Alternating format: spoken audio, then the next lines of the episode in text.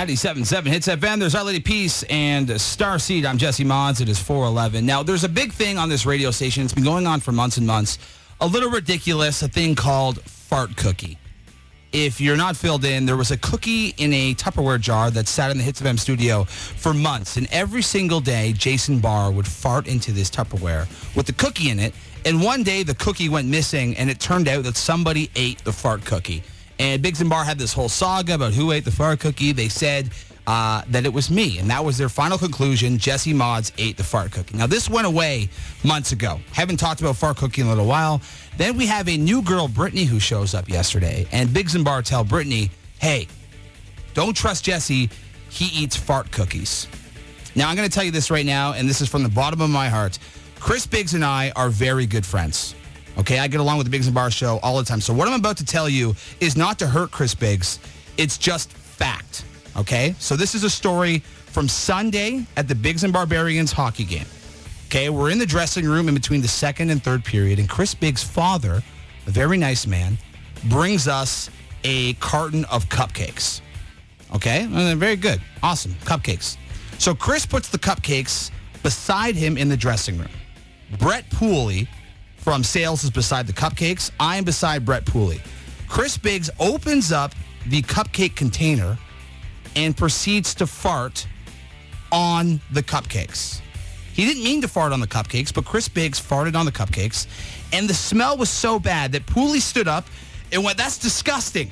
Not eating those cupcakes.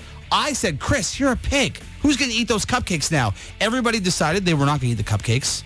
But guess who ate the cupcakes? Chris Biggs ate a cupcake that he farted on.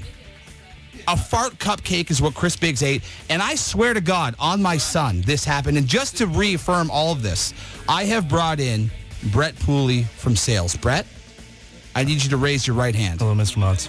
Raise your right hand for Right me. hands up. Do you solemnly swear or affirm that you will tell the truth, the whole truth, and nothing but the truth, so help you hits FM?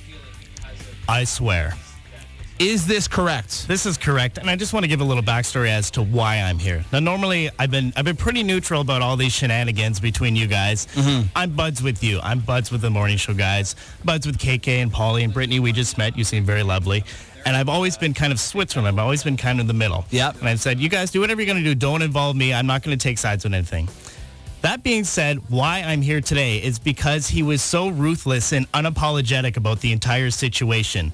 You would assume if someone were to fart basically in my mouth, that you turn to someone and say, hey, sorry about that. Not only in my mouth, but on cupcakes that were for the entire team.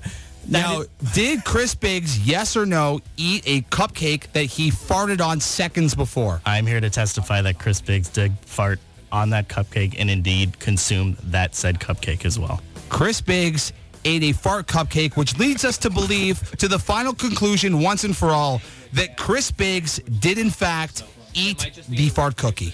If he ate a fart cupcake, he would definitely eat a fart cookie. Thank you so much, Pooley, for Well, it's not only that, he also blamed it on the chicken wing dip that I made for him the night before. he tried to screw you. he did. So I want you all to text Chris Biggs tomorrow and ask him about the fart cookie and ask him why he would eat the fart cupcake. I think this case is now closed.